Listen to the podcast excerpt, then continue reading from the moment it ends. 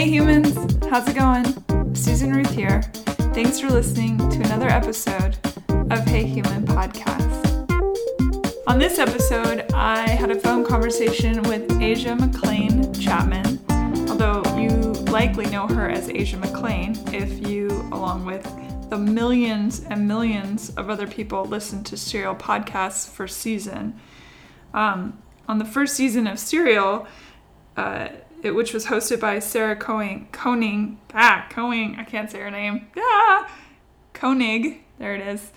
Um, she dug into the trial of Adnan Syed, who was accused and um, and found guilty of murdering his girlfriend uh, Hae Min Lee. Now, Hae Min Lee uh, vanished on January 13th, 1999. Her body was found weeks later um, in Leakin Park, which is in Baltimore, Maryland. And uh, he was the prime suspect, and uh, Adnan was the prime suspect. The trial happened, and he was found guilty. However, there was a person who said, Hey, I saw him in the library at the time this was committed, this crime was supposedly committed, and that person was Asia McClain. Although her testimony was not heard, she wrote letters to Adnan and said, Hey, I saw you in the library. And the prosecution and the defense, they, they just didn't, they did not follow through. And so her testimony was not heard. Um, Adnan was found guilty and sentenced to prison, where he still is, by the way. Um, here's the thing in our country, we have this right to a, f- a fair trial.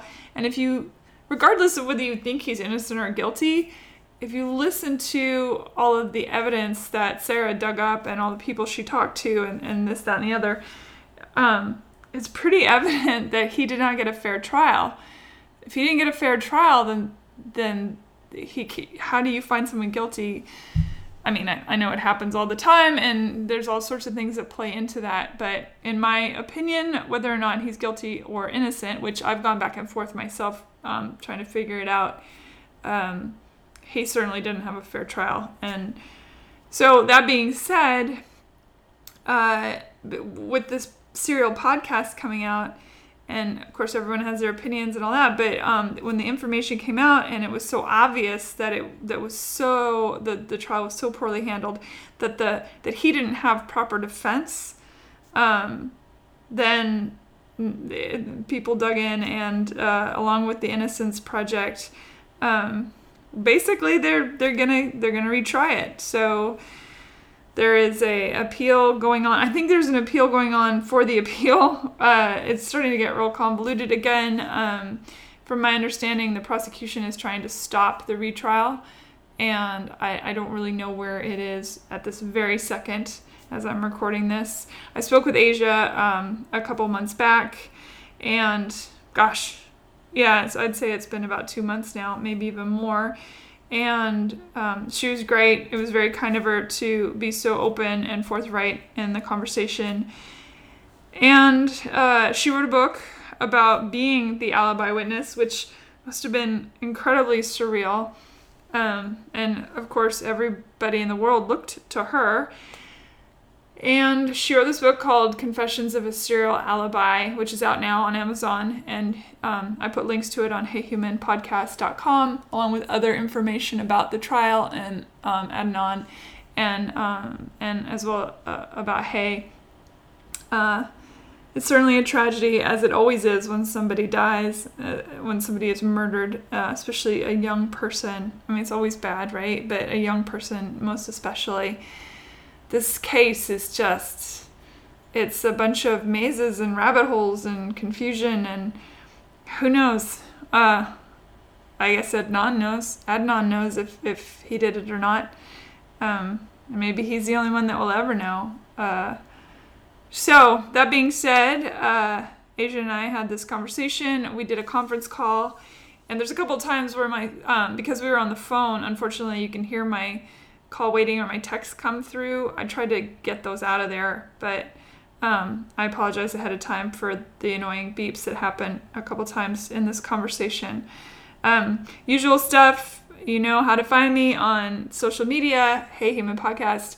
On Twitter, it's under Susan Ruthism. Thank you guys for getting the word out and for sharing everything.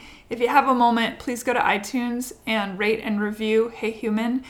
And um, other than that, I just thanks for listening. Thanks for helping grow this thing, and I really appreciate it. Um, I just, you know, it's it means a lot to me. So uh, enough of that. As usual, I am going on and on. So let's just get to it. Here we go. Hello. Hello. Hi. Hi, Susan. This is Asia. Hi, Asia. How are you? Pretty good. How are you doing today? I'm doing well. Thanks so much for being on Hey Human. I really appreciate it. I'm sorry that we our schedules got so wonky.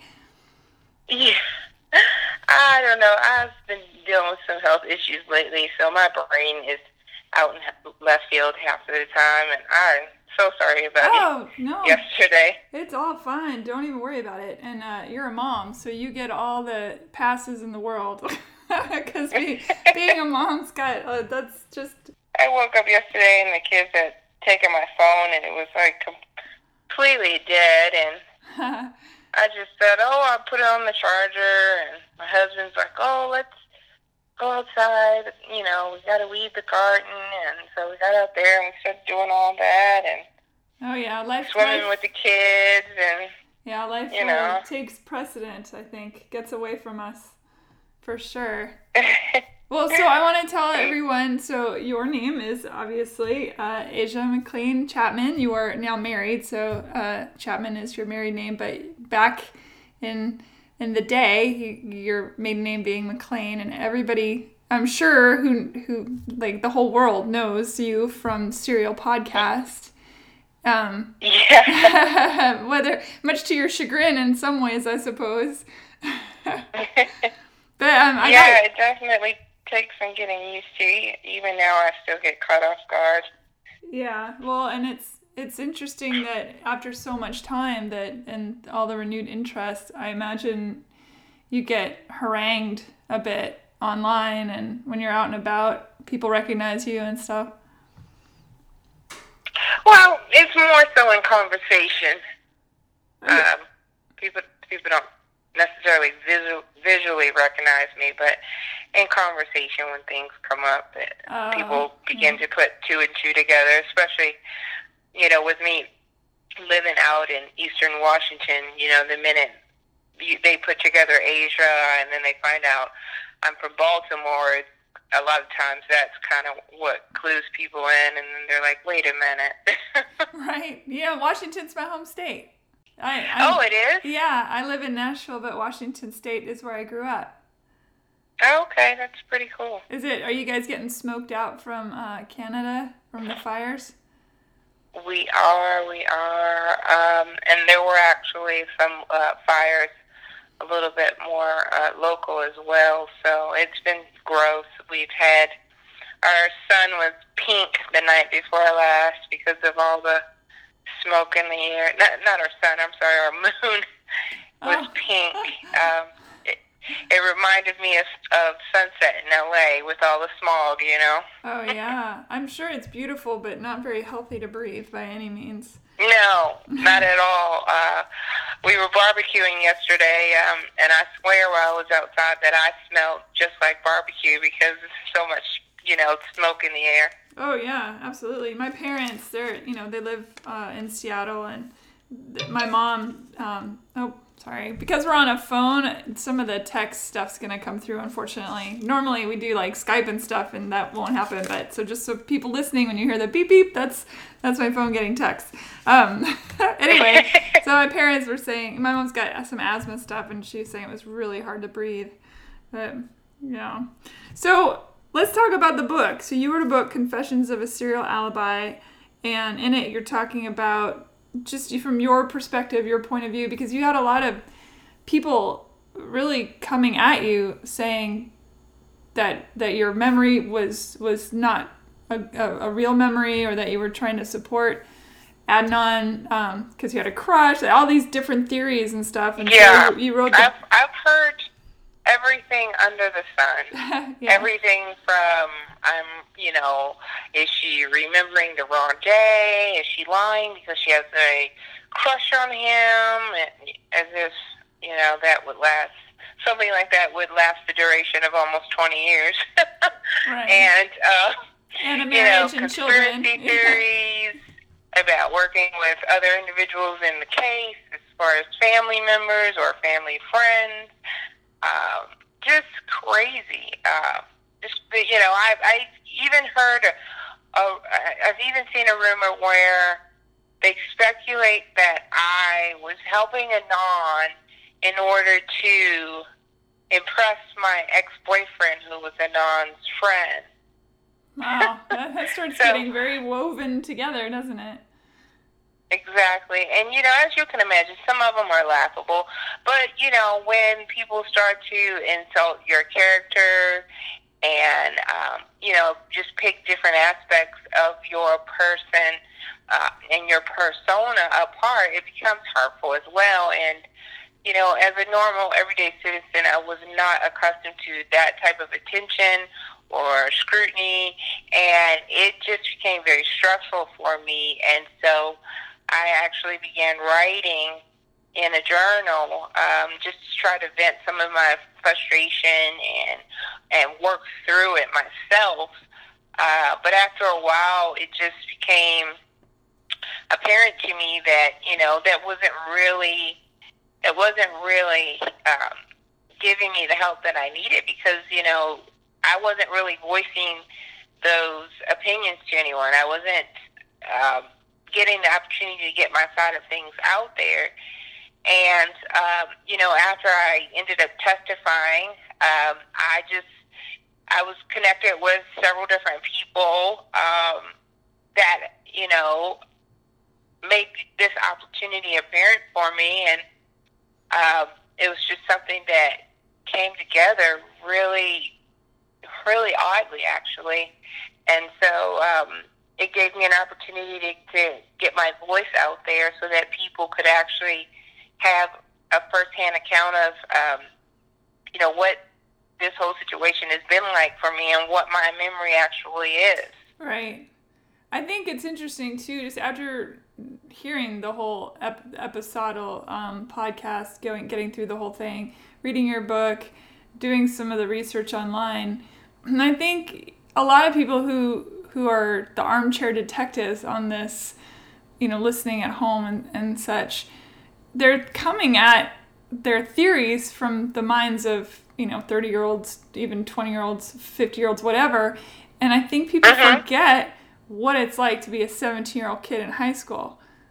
You know, that's actually, yeah, I totally agree. And and not and to take it one step further, you know, not only do they forget that these are 16 and 17 and you know 18 year old kids that that were going through this they forget that this was back in 1999 all right you know and kids have changed uh-huh. tremendously yeah. Uh, you know, in between then and now.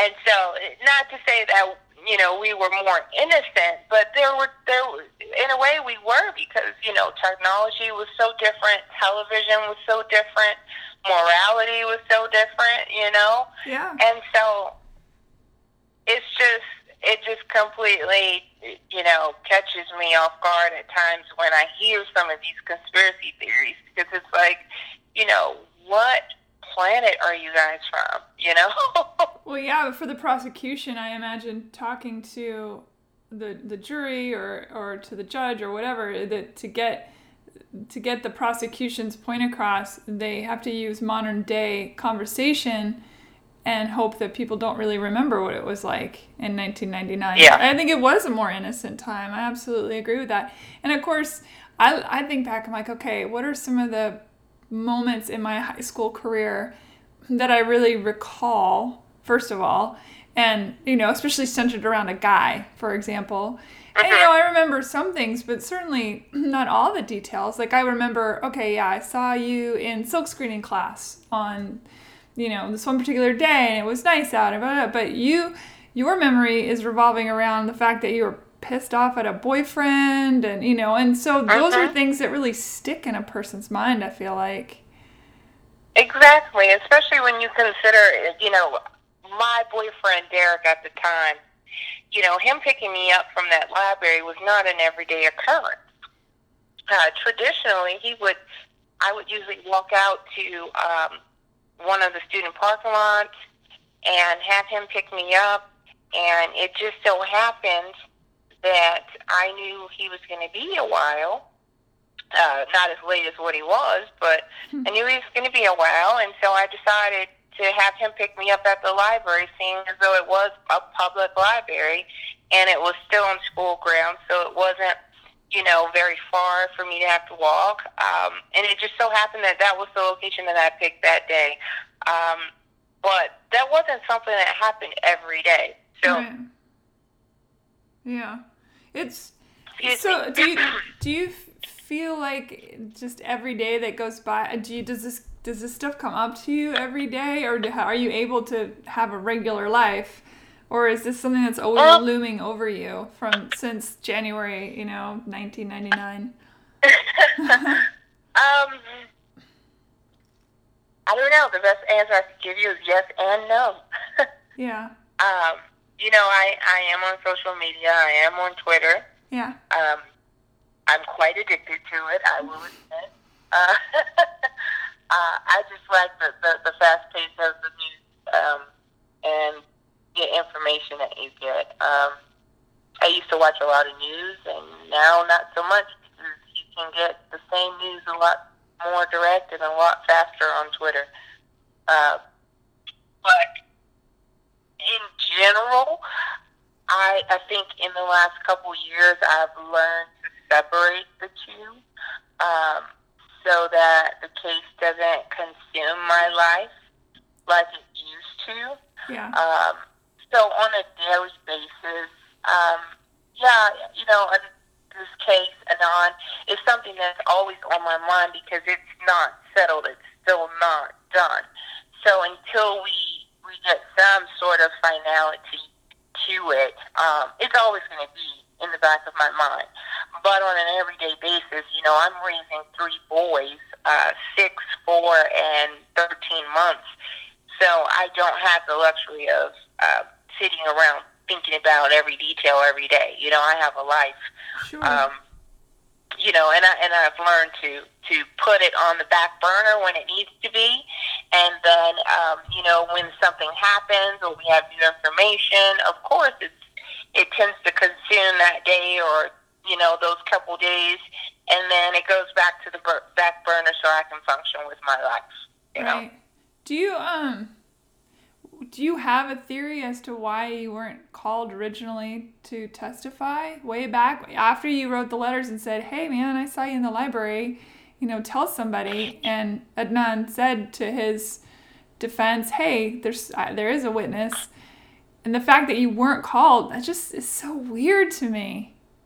Yeah, it's it's it's crazy. Um, no, I, I mean I don't have a theory. I always just assumed that it was inconsequential. Inconsequential, you know, like if you.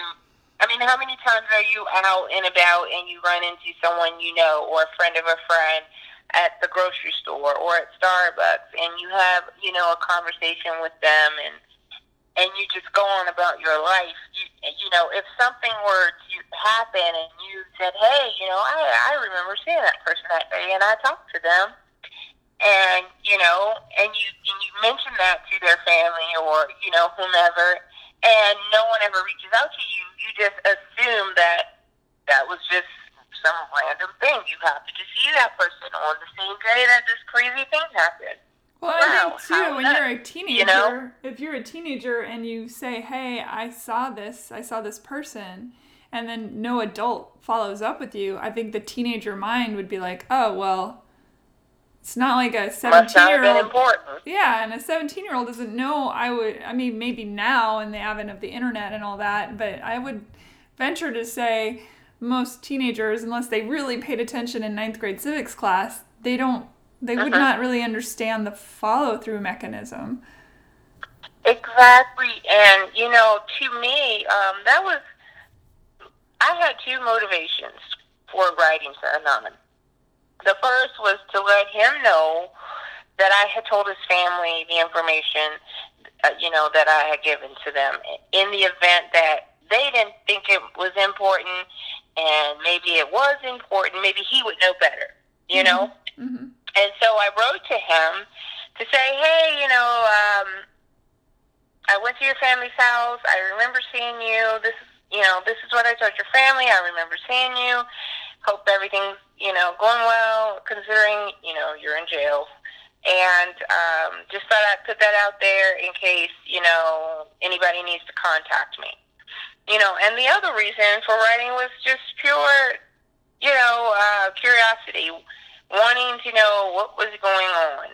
Everybody had all these rumors swirling around our environment, um, and no one really knew what to think. Um, you know, you had some people who assumed, who figured he was guilty because he was remaining in custody. You had people who thought he was not guilty. You had people who didn't know either way, but you know went every which way based on whatever rumor they heard, and so I wanted to know what was going on. And I've always been the type of person that you you need to get your information from the horse's mouth. And so, you know, in the process of writing the letters, when you read them online, you can see that there's a lot of curiosity there. There's a lot of questions that are being asked because, you know, I want to know what's going on. You know, what am I potentially being involved in? And here, by the way, I, you know, I told your family that this is what happened, um, and I'm telling you in the event that they forget, you know. How did the rumor mill of high school react to your letters at first? I mean, did because I imagine that became part of the rumor mill as well. Is that oh well? Asia's... No, no, no, no. No one. These letters weren't even um, a thing until here recently, till Serial. Uh, these were I, I assume these were private letters. Um, you know, oh, I, I see. Okay. I mailed them. I don't even recall. I don't even recall if I ever told anyone that I wrote to him. Did, did you tell people that, that you saw him in the library? I mean, with all this, I know there was a time frame between her disappearance, between when Hae disappeared and when they found her body. That there was what a month went by or something A few weeks went by. I believe it was eight. I think it was eight weeks. Eight weeks. So, in that yeah. time though, were you like, "Wow, this is crazy"? I swear I saw him in the library. Were people? Did people believe you, or was it just that high school thing where some it people? was. It was just. It was a top of a. It was part of of. Uh, a larger conversation. Mm-hmm. Um, I know I told uh, one of my, my teachers, I know I told my ex boyfriend because he was in a class with me, um, a class that I had with that same teacher, and so um, I'm sure it was part of a group discussion, but I don't recall exactly um, who I told that to. Uh, but I can imagine how I would say that, sure. and it wouldn't be anything that would be cause for alarm because again, it when I even even years afterwards. Um, and by this time, you know, assuming that he was guilty, even years later, um, I would say things to people like, yeah, I saw this guy from high school the same day he went and killed somebody, you know, and it, it's just like, and I can't give you an, uh, an example right now of the kind of conversation at which that would come up, but you know, it's never been anything that's like, you know, oh, stop the presses. It's just kind of been um, just one of those crazy life things that that tend to come up in conversation. Like, you know, what's the craziest thing that ever happened to you in high school? Oh well, one one time I I had a conversation with this guy and he ended up, you know, doing this. Um, yeah, I'm sure if, if that competition is ever happening at a party, you're gonna win hands down every time. For sure. You know, and the, and the crazy thing is, you know, with my ex boyfriend and his friends, um, I think that the the primary reason why they don't remember is because they don't remember Adnan, um, because they don't they didn't know him. You know, they didn't go to our school. But I think that um, the other reason is because when I talked to them about it, at the time, I thought he had been rightfully convicted. So I told them, hey, you remember that guy that was in the library that day that you picked me up? And they're like, yeah, yeah. I'm like, well, he ended up killing his girlfriend. Crazy, right? You know, but I, I never reiterated that that they believed that that all happened the same day because I don't even think back then that I I knew that to even be the case. You mean You because know, you didn't so- you didn't know if he was being convicted yet, or just because you didn't think that was it Derek would remember, or Well, I didn't think that. Um, I didn't think to tell them that it happened that day because I didn't know that at the time. I never followed the case, did they? so I didn't know what the state's argument ever was until, uh, geez, yeah. until I listened to Serial. Really, Well, I mean, I got some case information from Kevin Urick in 2010, but I don't think it was until I, I heard Serial that I knew or that I learned that um, he was suspected of killing her that same day. I mean, right. at the t- at the time, the issue was we're trying to put together the pieces of his day, and um, but just as a kid, it just never, you know, I just never, I, I never thought about it that way. Well, I think too. I mean, so A- Adnan was a friend of a friend of yours, right? It, you were not in each other's circles. You were more peripheral circle. They, they were. Yeah. Well, a lot of I have. I'm. I guess it's kind of strange, but I actually have a group of best friends um, that I've had. Um, say about three of them from elementary school, and four of starting in middle school through high school and college, and we're all still friends now. And um, a lot of those people were in the magnet program. I was not. Um, and a lot of those people I also played sports with. Uh, so they, a lot of them were, you know, had classes with Adnan. Some of them played football with Adnan. And um, my ex lived in um, a close neighbor, you know, in the same neighborhood. And um, they were friends. And after me and my ex broke up, we remained friends. We're still friends to this day. and um, so we, I never had an opportunity to hang out with Adnan and get to know him on a personal basis. You know, the same as, hey, but because we were all athletes, we were all friends, you know, we were all well known people in school, so I knew of him Right.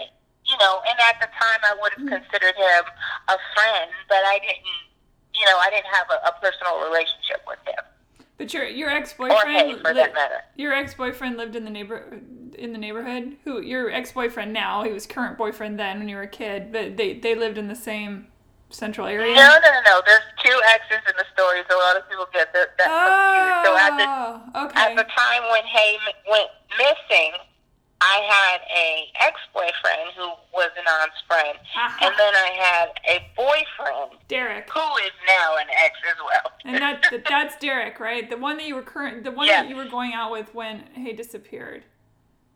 That was Derek. I'm talking about uh, Justin. Okay, so He actually he actually testified at the uh, the last post conviction hearing as well. So oh, okay. Did he? Oh, okay, cool. Um, oh well, I I take that back. He, I think he was going to testify, but they decided not to use him. I I remember seeing him at, at court. So Okay. I think they ended up. I wasn't allowed in the courtroom until Right. afterwards, so right. They didn't want. I They think they want. ended up not using him, his testimony. Yeah, they sequester the witnesses so that they can't hear each other's stories to change their own. I think is why they do that. I, I mean, that's my Yeah. So- Well, I heard that, and you know, in in an attempt to keep certain individuals out of the courtroom as well. Yeah.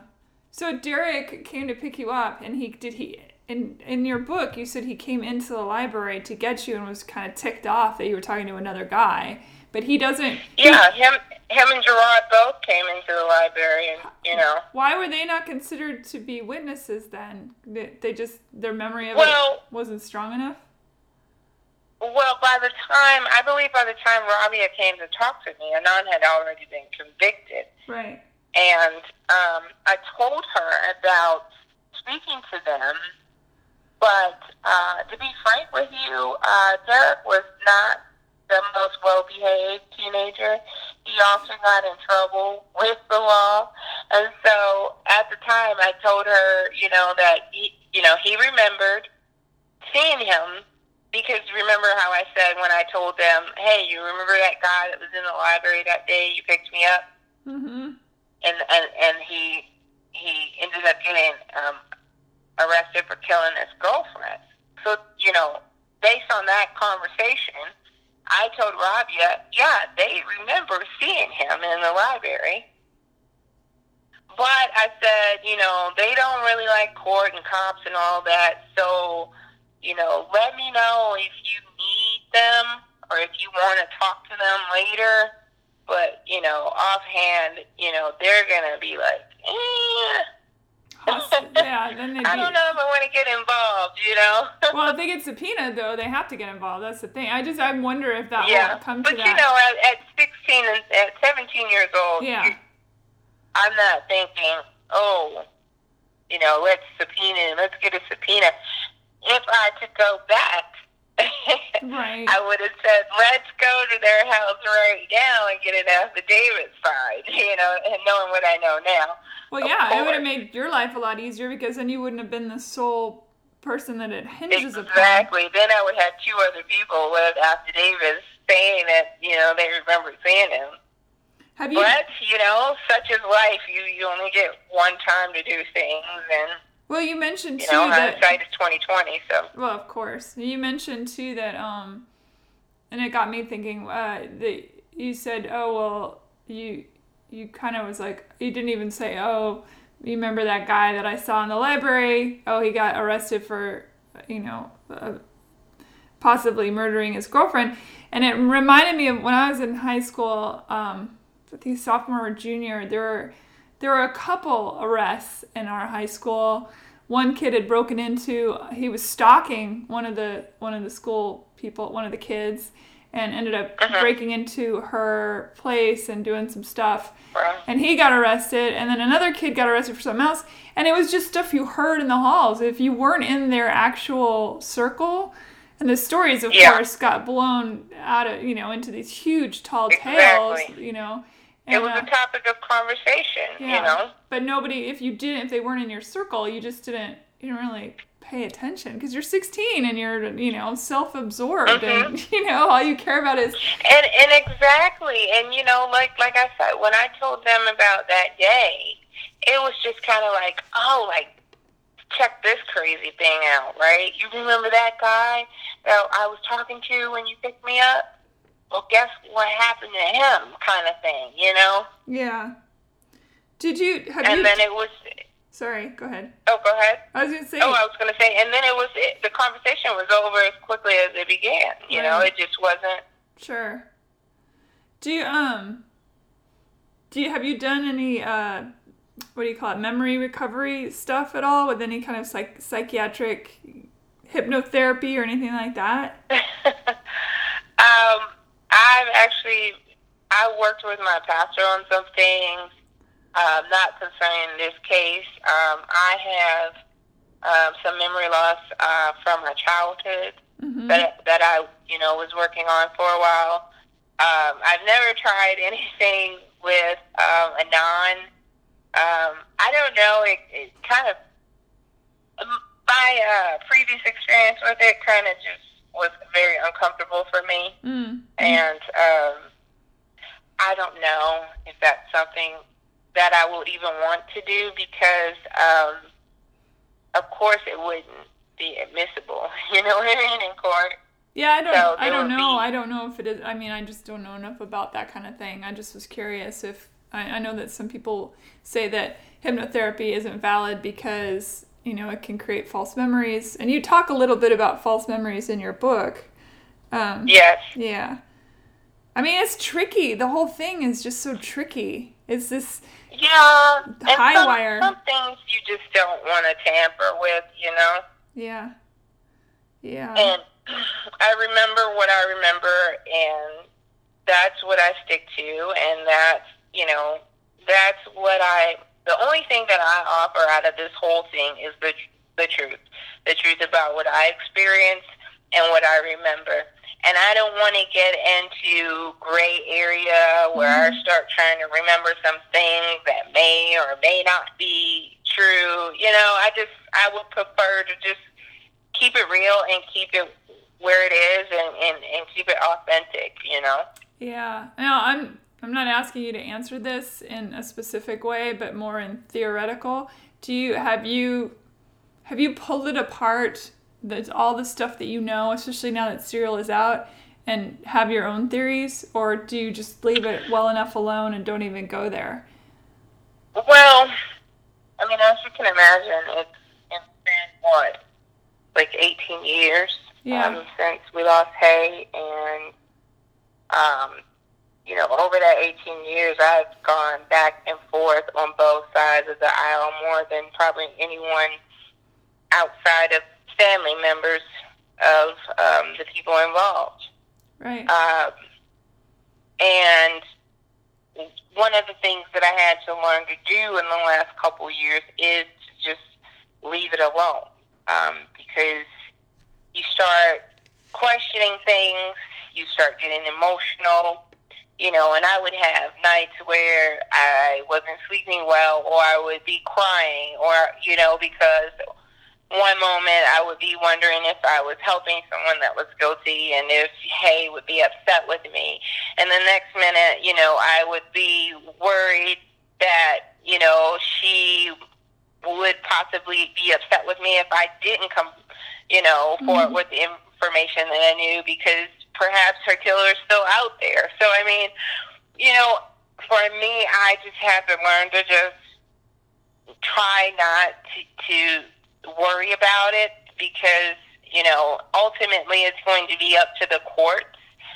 And ultimately we'll never really know the truth and there's nothing that I can do about it. Mhm. So I'm not going to sit here and run myself into the nut house. You know what I mean? yeah. Um, being over, being over, you know, overthinking it. Yeah. Um, I just, I just had to stop doing that. You said uh, you talked about um, having a apparition or maybe a dream of Hae. Do you do you feel like she was trying to tell you something? I, I'll be honest. At the time, I didn't know what the hell was going on. Um, it's not every day or every night, as it were, that you experience something like that. Yeah. Um, Can you talk about soon it? after, well, soon after, you know, I became aware of um, sleep paralysis, and um, that can be stress induced. It could be uh, due to a, a lack of sleep, and at the time, I was so stressed that I wasn't sleeping well. I actually suffer from insomnia. Mhm. Um, that's one of the it's a side effect of one of the health um, issues that I've been actually suffering with even right now. And um, you know, sleep paralysis can be brought on by both of those stress and, and lack of sleep. Um, but I mean, in a nutshell, it, it was a situation where I went to sleep and um, how do you describe it? When you when you have sleep paralysis, is exactly what it sounds like. You go you you go to lay down to go to bed, and um, you seemingly fall asleep, um, but you're kind of halfway in between that sleep and awake um, state, and so it can cause you to have hallucinations. Mhm. Uh, it sounds kind of funny, but a lot of people they think that a lot of people who believe they've been uh, abducted by aliens have actually just experienced sleep paralysis. Mhm. Um, you know, but I am also a spiritual person, so um, I don't necessarily believe in ghosts, but you know, I've never seen a ghost, so who knows? Um, Oh, I just try to deal with what you? I know, and I know I've never seen a ghost in real life. well, what does your gut tell you? Do you think it was just the stress, or do you think you were getting a message? at the time, um, at the time, I took it as a sign Yeah. That I needed to stay strong Mhm. and not back down. Mhm. Um, and I don't know if it was a sign or if it was just my gut manifesting itself to reassure me that I was doing the right thing. Yeah. Um, because as you can imagine, when Serial came out, um, it was like someone dropped a bomb in my lap. Um, and, you know, doing the right thing sounds so easy in principle, but putting your life on the line as far as your reputation, your namesake, Mhm. um, and just putting the time and the effort into being involved with something uh, so viral and so popular, you know, um, it's stressful. Um, and you don't know what you're getting into. All you know is that it's complete chaos, you know? Yeah. Absolutely. I mean, I had I had reporters, you know, leaving notes on my door. Um, all kinds of crazy things have happened. You know, in addition to just irrational fears that I had, you know, about people randomly because I did have people randomly showing up at my house. I was, you know, worried people would show up at my house with cameras, and you know, I had small children, and and it was you know, you just don't know, and people are so nutty these days. Yeah. You know, all it takes is one crazy person to like show up at your church or something and throw acid in your face. I mean, you just never know. Right. And you felt, I mean, So- from what I understand, you felt betrayed by by Sarah in the in the, the in, when she she sort of ambushed you in her own way. I mean, In the beginning, I don't know that you would feel that way now. well, she she didn't really have a choice. I mean, how do you approach someone with something like that? Yeah, I you know, don't know. It's, it's always going to be an ambush. yeah, You know. yeah, absolutely. And that was that was one of the things that I, I heard um, when I finally met Justin Brown about them sending an investigator out to my home. You know, um, he I told him that it freaked me out. You know, when I when I finally got to meet him, and he said, you know, well, he says I'm really sorry, but we didn't know what else to do. You were all the way across the country, and we didn't know, you know, how not to freak you out.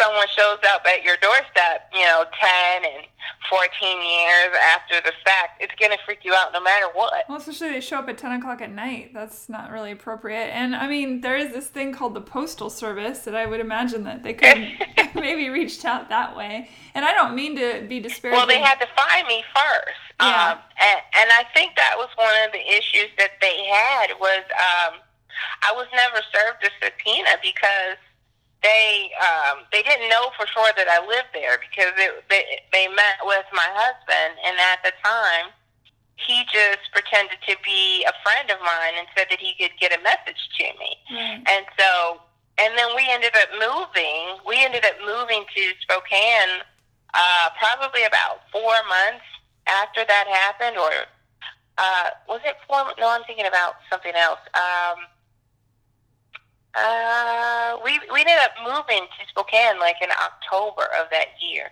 and this was, I believe, in the spring. So, I mean, who knows what happened? But I mean, had I been served a subpoena, obviously I would have um, went. Um, but because the person never established that I was physically present at that residence, I don't think they ever tried to even serve me a subpoena, or maybe they tried after we moved or something like that. Yeah.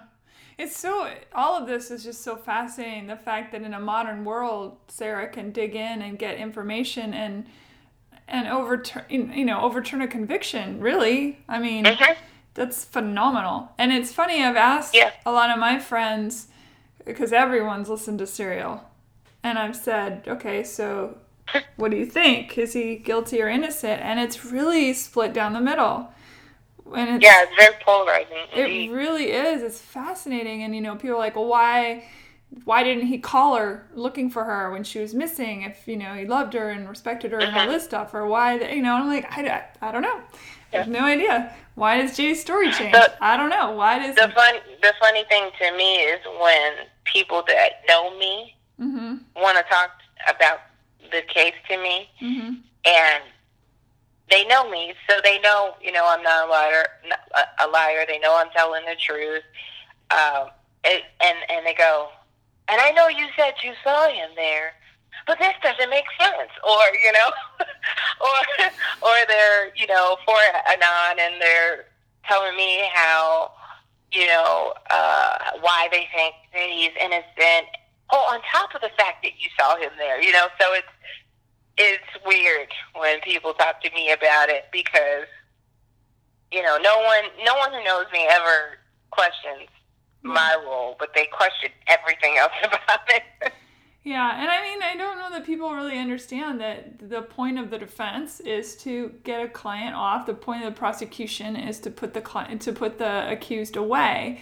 And exactly. you know, they're manipulating the story as much as anything else. They're weaving a tale. That's, that's whether or not narrative. person, yeah, they're weaving a narrative. Whether or not the person is is guilty or innocent, the presumption of our court system is that they are innocent until proven guilty. And with the information that was given, from what I understood, and again, I'm an armchair person too, um, it just didn't seem like enough to, to put somebody without a shadow of a doubt away for murder.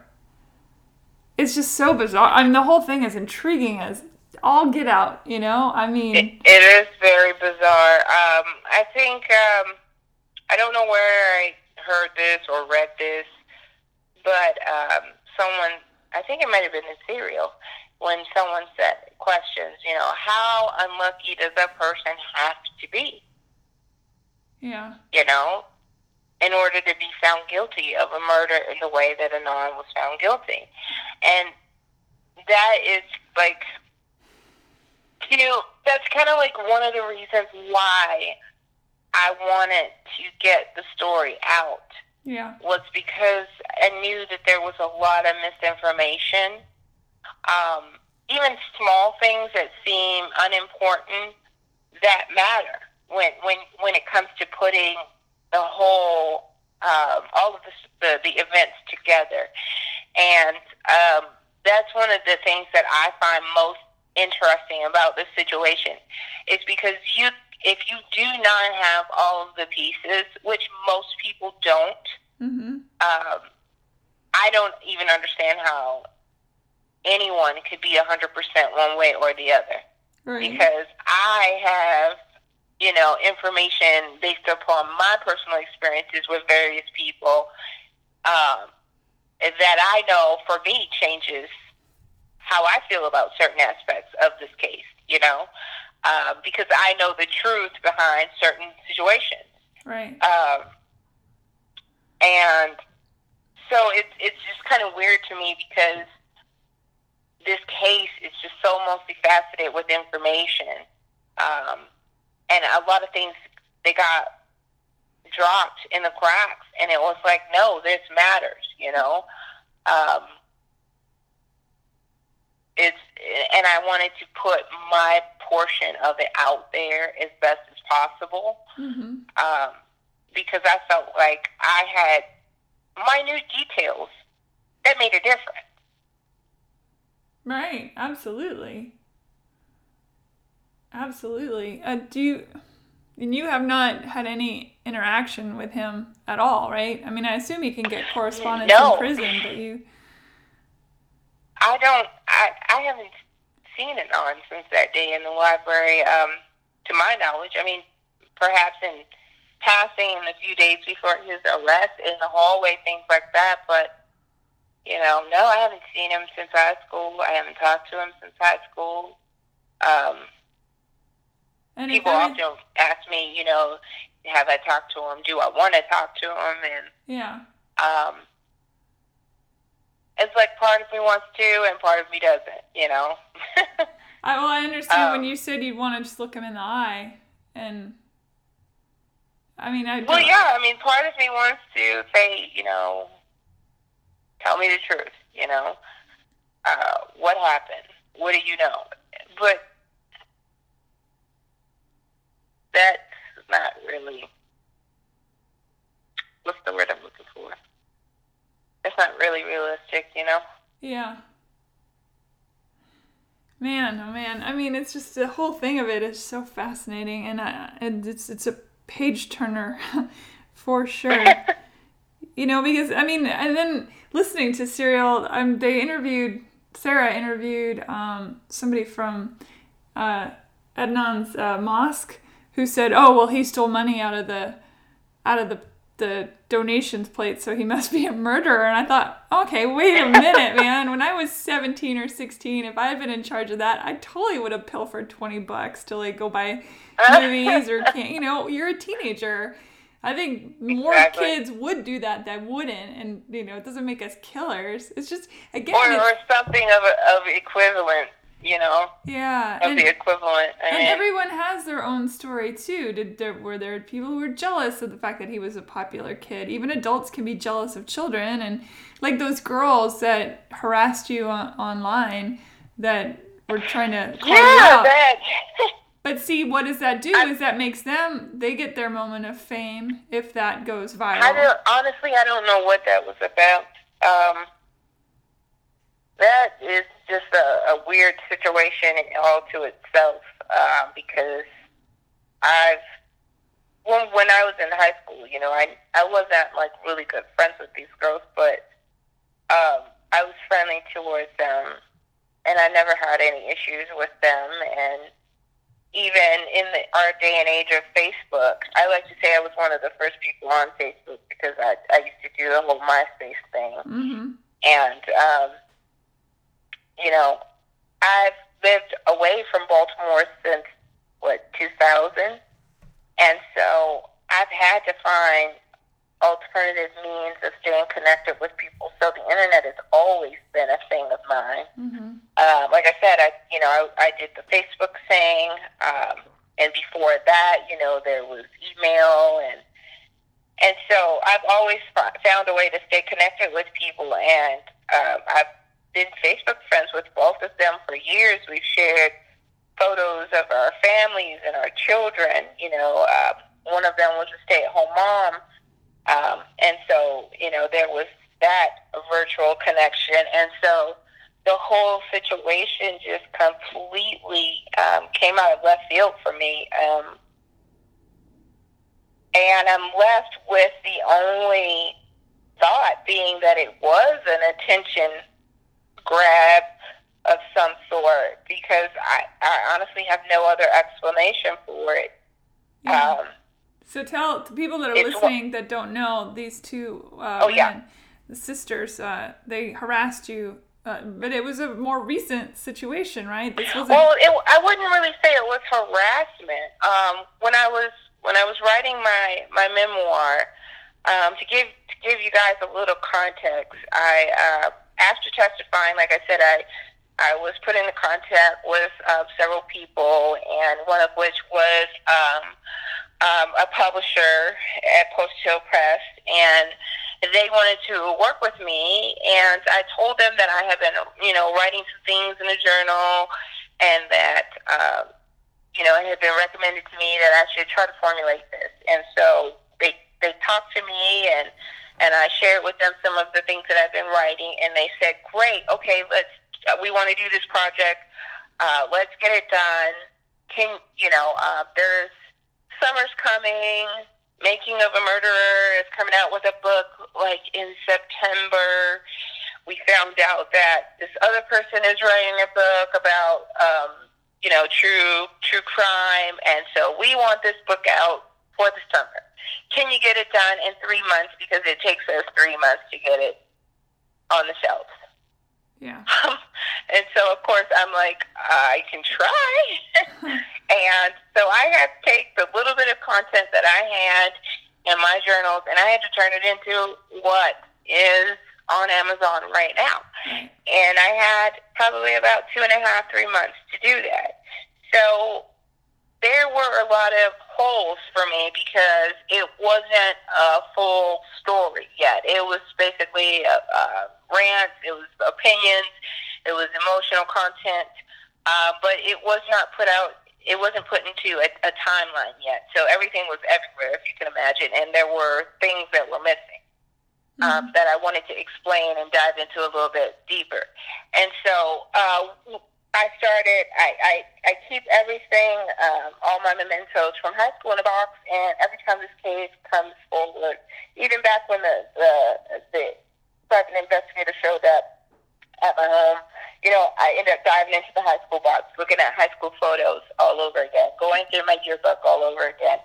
And um, during this time when I was going through the book, I found the picture of these two sisters.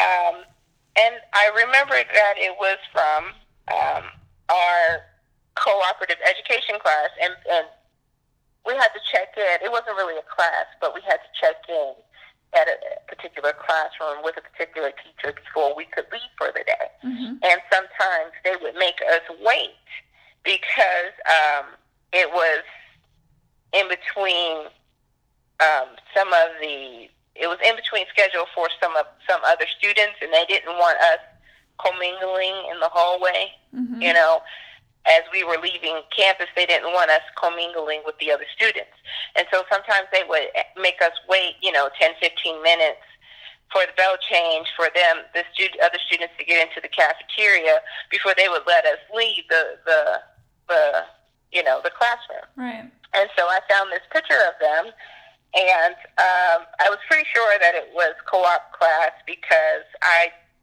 I didn't. There were some other people in the photo that you know I never had classes with, and um, so being that we were Facebook friends, I sent it to the one sister who was the stay-at-home mom, and I well actually I sent it to both of them, and I said, um, you know, do you remember what class this, this photo of you guys is taken in, and who is this in the photo? Because it was only one, and they're they're they're identical twins, and there's only one of them in the photo. Mm-hmm. And I couldn't get a straight answer. But you know, it's 17 years later, so it's like, okay, I get it. If you don't, if you don't know, um, I thought I knew what I, I still think I know to this day which one it is because I, I'm pretty good when it comes to telling my identical twin friends apart. I've had mm-hmm. many sets of friends.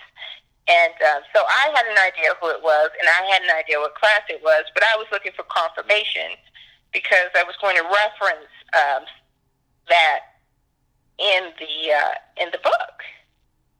And so I couldn't get a straight answer from either one of them about, you know, what class they thought it was, who, which one of them they thought was in the photo.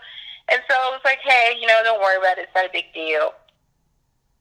And then, you know, many, many, many months later, after we go to court and then on is granted a retrial, I get a nasty email from one of the sisters saying that I'm a liar and I'm trying to, you know, make money or what have you. And, you know, just completely attacking me out of left field about my involvement in this case. Um, so as you can imagine, it's just complete out of the blue. So this is how crazy um, that part of my life had been when the case was, you know, going to court and going through all of that. I assumed that you, you know, someone had perhaps who was a fan of the case had got a hold of their Facebook account. Oh yeah. And was using their account like to send me some kind of crazy message. You know, because people's Facebook accounts get hacked all the time. Sure. And so I was like, okay, this is really bizarre. I showed my husband. He's like, that's really strange. So I sent a message to the other sister saying, hey, um, is your sister's account, did she, her account get hacked because I'm getting this really crazy message and it doesn't sound like something she would say or like you know it doesn't sound like her the person that i've yeah. spoken with on facebook throughout these last few years. And her sister goes off on me. Her sister's like no you know she didn't get hacked. You are a liar. And she's like i remember fighting with you. And you said that you were going to lie for him and just just crazy. So I'm like, okay, what the hell? Yeah. you know, I'm like, okay, this is crazy. So I show my husband again, and he's like, he's like, this is crazy. And so Did this um, happen right after? actually, Did this happen right after Serial came out? So they heard your te- your yeah, this this happened after we went to court. So I talked to them um, right after. Um, actually, was it right after? Um, when I when I first talked to them, it wasn't like uh, Serial had been out. Um, and the crazy thing is, when Serial came out, I didn't even know about Serial. Um, I had people contacting me via text message and Facebook telling me that I was on the radio. And one of these sisters is one of the people who reached out to me and said, Hey, have you heard this? so This she is on the internet. so she reached out to you and said, "Hey, you're on here and you're saying that you saw him in the library, but she doesn't attack you then. She waits until the book." Exactly. Well, that's weird. Exactly. She waited until what? Eighteen months later, Yeah, that's almost two years later, certainly suspect. to have this memory and you know, it's just so the whole thing is just completely bizarre. Yeah. And that's why I said I'm left only thinking that this was like some misguided attempt to get some attention because otherwise I can't I have no explanation for it unless perhaps they had an argument with someone else and they're, you know, conflating the two situations and Mhm. thinking that it was me and it wasn't me. I have no idea. Right. Right. Um, and so it's just the whole situation is just is just so odd. It just it, it gets under my skin because it just doesn't make any sense, you know. Well, yeah, and your character is being attacked, which I imagine it doesn't feel very good either. Exact. I mean, that's that's given. Yeah. I, but the sad thing is, is I'm so used to that being attacked that that's not even what bothers me about it. You know, it's the fact that I had, for all intents and purposes, I had a friendship. You Yeah. know, Yeah. um, because we we do we have these virtual relationships with people, and you know, and we become friendly with them on a virtual level. Um, and these were people whose photos I enjoyed, and people who, I enjoyed checking in on from time to time, and seeing their kids grow up, you know, on Facebook, and oh, she's walking now, and you know that kind of thing. And so it's just that's what bothers me is is is honestly that um, you know the idea that uh, someone who who I thought was you know somewhat friendly with me would would um, do something like that just to try to get some fame or attention. That's what's disturbing to me. Yeah, human you know, nature that- is, is tricky though. I mean, I've had, especially, I don't know, maybe this is a sexist thing to say, but I've had female relationships in my, you know, in my 20s and stuff where a, a girlfriend will suddenly get bully energy for lack of a better word and just start attacking it's it's sort of like a survival of the fittest if they feel that one person in the group is the alpha the the Yeah, know, but even in those situations, it's usually someone that you're having, you know, um, a Or- personal relationship. You're having, you're interacting with them, you know, physically. These are people that you you go to dinner with, or people, you know, not sure not but to be devil's friend that you haven't seen in 20 years. But you see, that's to me that makes even more sense because they don't have an emotional attachment to someone. They can say, "Oh, let's weave this tale. If we can get our own book out of it, it's her, her. You know, there's not that emotional Yeah. connection. I don't know. I mean, that's all hearsay, of course, and conjecture, but it's just Yeah. it's just something to think about. I think you know it's very easy to throw. it's the, it's possible, but it's just it's I don't know. I I don't think like that. So you know when I when people do things like that, yeah, I, I can imagine it. Yeah, I can see how, but I have issues uh, processing that that kind of nature because I'm not like that. I understand. You know. I'm just I must be partially devious, so I'm like, oh yeah, that makes sense to me. I could totally see people doing that, and I just think that it's it's interesting to me. I think this happens constantly. That uh, there are folks with hands full of stones willing to toss them left and right because if they throw the stones first, maybe nobody will look at them. You know. So, Yeah. what happens next for you? What's uh, in, in regards to all of this? What happens next, or do you even know? I have no clue. I Will you be called for? I mean, is it getting re? You know what?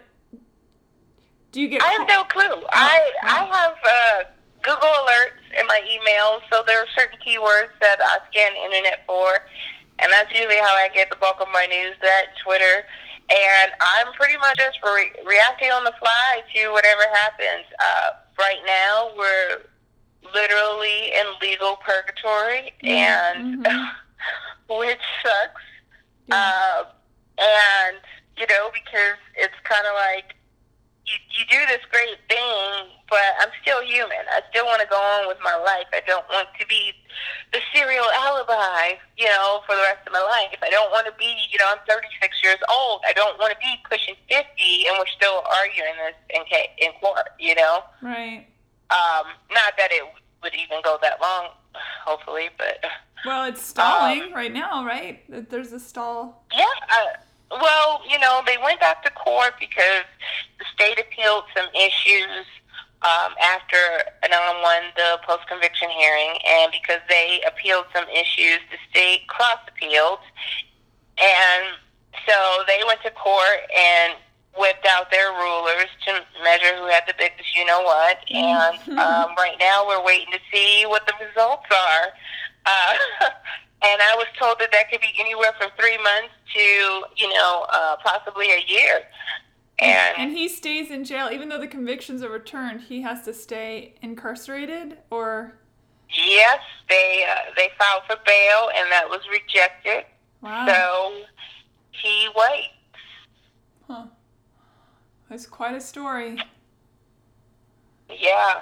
Uh, so I mean, I don't know if if the state loses. I assume we go forward with a retrial, and I don't even have an idea if I would be participating in a retrial because who knows what would happen then? Would the state try to argue the same arguments? Would they try to change the timeline, Yeah, but if if even possible? You know, and if, if the, they change if they try to change the timeline does that eliminate me and you know there's all kinds of things that could happen yeah, but I thought double jeopardy meant that you um you wouldn't be tried again for the same crime. If if it's overturned, isn't that it? no it it's it's not it, it's kind of weird it's not overturned in that sense it, It- So it's it's convict the basically, it, conviction. it would be the state saying that Cristina Gutierrez was neglect in her duties, you know, and because of the, issues with the cell phone towers, right. that that would negate that we would have to start all the way over at square one. It doesn't make and a that- mistrial. I'm sorry, what was that? I said, doesn't that make it a mistrial? Or no, they've figured out a loophole. No. Oh wow. It's Okay. it's not a mistrial. It's a do-over. Interesting. I don't know what the legal term for it is, but in my world, it's a do-over. Do over is a good. That's a good legal term, I think. I'll I'll accept that. You'll accept that. I Yeah. appreciate it. Yeah. So then we would go back. They would go back to court, and it would be as if. And this is the crazy thing. It would be as if none of the last 17 years ever happened, as far as the court is concerned. How they They would be trying jury? to find jurors that have no idea about this case, Unreal. and and they would be arguing it as if it just happened.